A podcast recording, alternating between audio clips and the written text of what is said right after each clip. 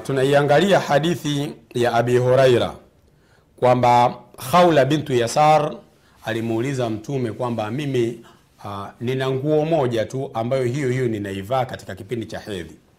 Sa nitafanyaje? Mtume akamwambia ifue swalia.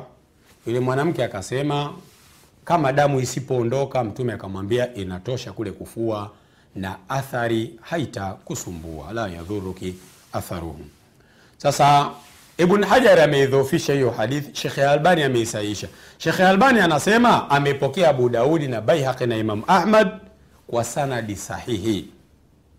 Anasema wahuwa wa in fihi ibn luhaya hata kama katika sanadi yupo ibn luhaya ambaye wengi wanamdhoofisha fainahu kad rawahu anhu jamaa.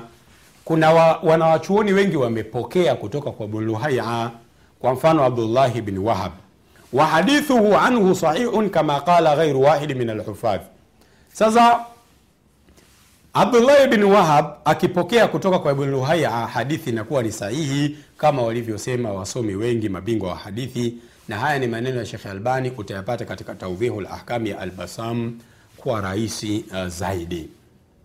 Uchambuzi wa lugha unasemaje? Uh, mtume aliposema la yadhuruki alipomwambia yule mwanamke la yadhuruki uh, yuqalu panasemwa kwa kiarabu dharahu idha alhaqa bihi makruhan. Mtu akimsababishia tatizo mwingine tunasema dharahu amemdhuru. Kwa hiyo dhara yadhuru kwa maana alhaqa lahu makruhan. Alhaqa bihi makruha amemsababishia jambo ambalo ni kero jambo baya au ad, au adha au amemsababishia amemsababishia adha wadharu neno dhar pia linatumika kwa maana anaksu, upungufu fulani.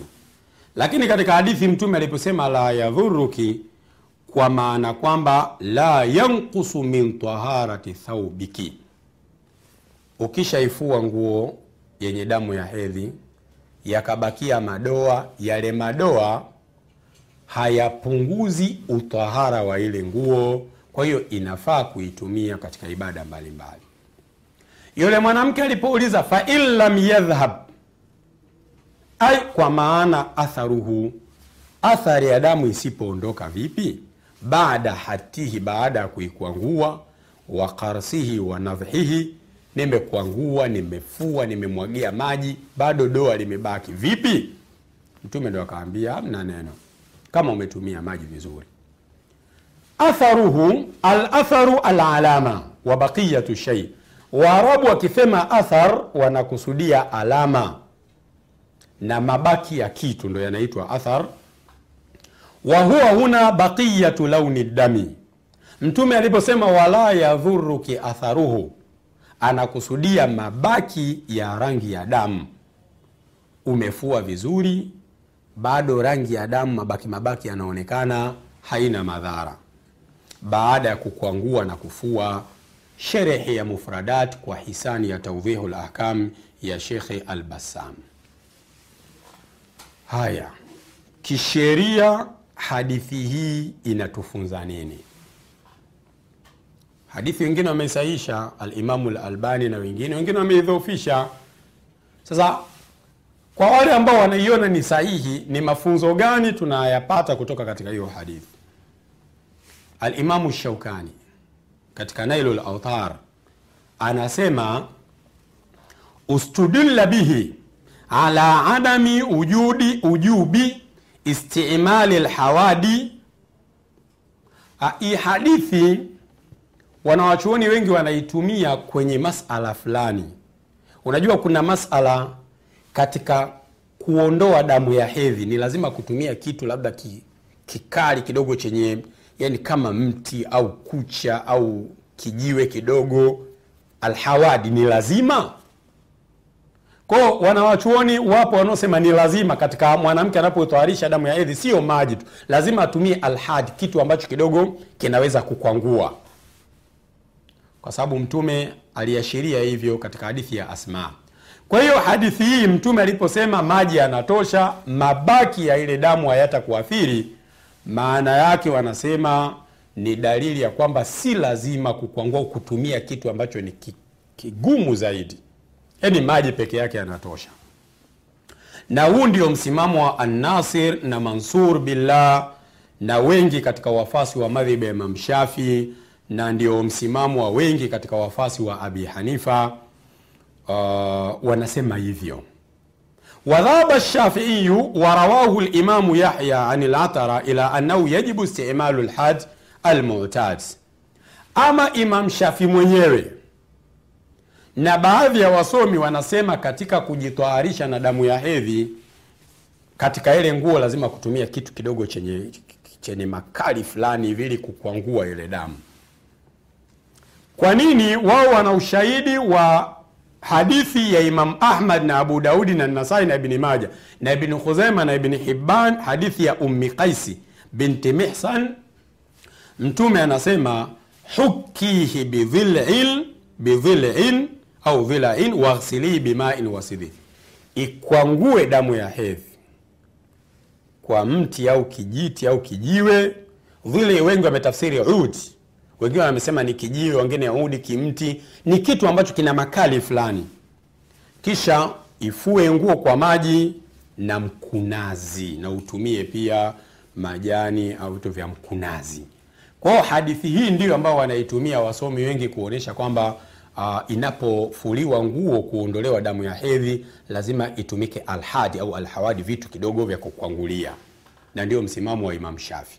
Lakini hadithi yetu ya bab ya Abi Huraira kwamba Mtume alivyomjibu ule mwanamke inatosha maji na athari haitakusumbua, inaonyesha kwamba si lazima kutumia vitu kama hivi, ni maji tu yanatosha kwa umadhubuti zaidi. Uh, Ibn Qattani anasema kuzungumzia hii hadithi inayosema lazima utumie mkunazi na utumie vila kijiti au kijiwe. Ibn Qattani anasema isnaduhu fi ghayati siha, sanadi ya hiyo hadithi ni sahihi mno mno mno mno mno. Ashaukani anaendelea kusema, wengine wanasema yakunu stimalu lhadi manduban jamaan baina ladila Kuna wengine wanasema kwa kuwa baadhi ya dalili kama hadithi yetu ambayo tunaisoma leo kwenye kitabu chetu cha Bulughu, Mtume alimwambia yule mwanamke yanakutosha maji, ambayo inaonyesha si lazima kutumia hadi, na hadithi hii tulioisoma hapa ya Ummu Qais binti Misan inaonyesha lazima kutumia hadi, vitu vyenye makali kidogo. Sasa wengine kwa kuzikusanya hizi dalili kuzifanyia kazi kwa wakati mmoja, wamesema kwamba ni vizuri zaidi kutumia hivyo vitu, lakini si lazima. Ukitumia maji peke yake si neno. Ukiamua kukwangua na kutumia vitu vyenye makali fulani katika kusafisha ni bora uh, zaidi, ili kuzifanyia kazi kwa wakati mmoja hizo hadithi. Naam, ni maneno ya Imamu Shaukani akikarir madhehebu mbalimbali kuhusiana na namna ya kuisafisha nguo ambayo ina damu ya hedhi.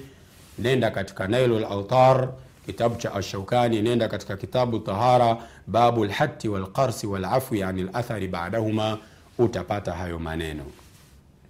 Ah, Alimamu Shaukani katika Nailul Autar, Alimamu Asfanaani katika Subulu Salam, baada ya kuleta hadithi ya mama Aisha aliyoipokea Addarami kwamba idha ghasalat lmaratu dama falam yadhhab Uh, Mtume anasema katika hadithi ya Darami kwa, kwa, ya mama Aisha kwamba mwanamke akiondoa damu ya hedhi akiosha na damu haikuondoka, faltughayiruhu bisufura au zaafrani, atumie manjano au zaafrani kuibadilisha ile rangi. Yaani kuna hadithi inaonyesha kwamba kama bado rangi imebakia nyekundu ile ya damu, atumie manjano au zaafrani kuiondoa ile rangi. Pia amepokea Abu Daud yeye amepokea kama ni maukufu maneno ya mama Aisha, na wengine akina Darami umepokea kama marufuu maneno ya Mtume sallallahu alaihi wasallam. Sasa Shauka al-Asanaani anasema katika hiyo hadithi, wataghyiruhu bisufra wa zaafran laisa liqal'i ainihi, lile doa la damu ya haidh baada ya kuosha kwa maji litakapobakia litaka kutumia sufra au zaafrani haina maana tunaondoa kiini cha lile doa, bal litaghatiyati launihi tanazuhan anhu, lakini kwa sababu ya kufunika tu ile rangi kwamba sa rangi nyekundu bado imebaki, watu wengine wataona kinyaa, wataona vibaya, watamwona mwanamke si msafi.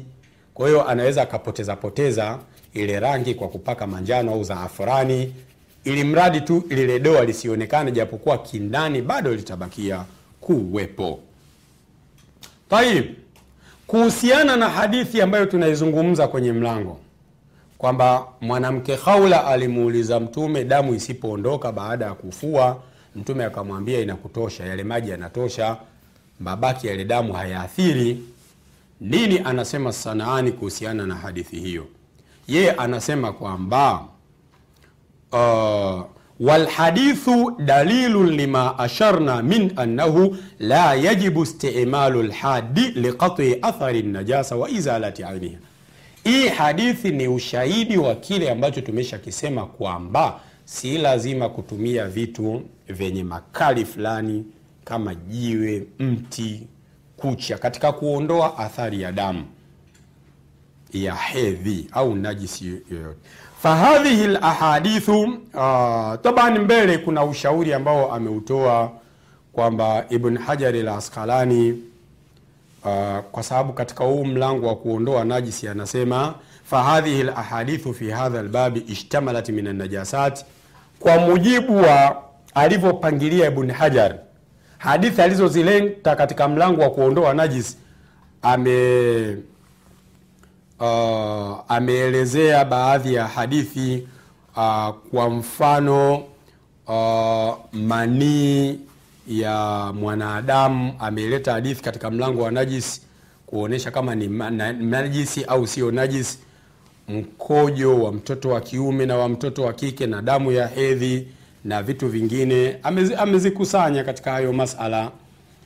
Kwa hiyo anasema Ibn Hajari la Asqalani, walau adkhala almusannifu baula alarabiyi fi lmasjidi wadibaghi ladim wa nahwi fi hadha lbabi lakana aujaha walau adkhala almusannifu baula alarabi fi lmasjid wadibagha ladim wa nahwa fi hadha lbabi lakana auja Mtunzi wa Bulughu lmarami, ile hadithi ya kusafisha mkojo, ile hadithi inayozungumzia namna mbedui alivyokojiwa msikitini wakasafisha, na ile hadithi inayozungumza namna ya kusafisha ngozi angeziingiza kwenye mlango wa kuondoa najisi, angefanya vizuri.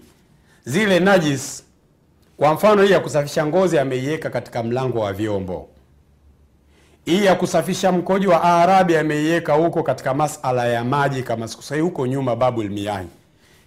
Anatoa ushauri, lau hizi angeziweka katika mlango wa kuondoa najisi, ingekuwa ni safi, ni safi, ni vizuri zaidi.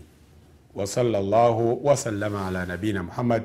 Endelea kujifunza dini yako, endelea kufuatilia vipindi vya Africa TV, endelea kufuatilia kipindi cha uh, kuchambua uchambuzi wa Bulughul Marami. Allah akulipe kheri. Wassalamu alaikum warahmatullahi wabarakatuh.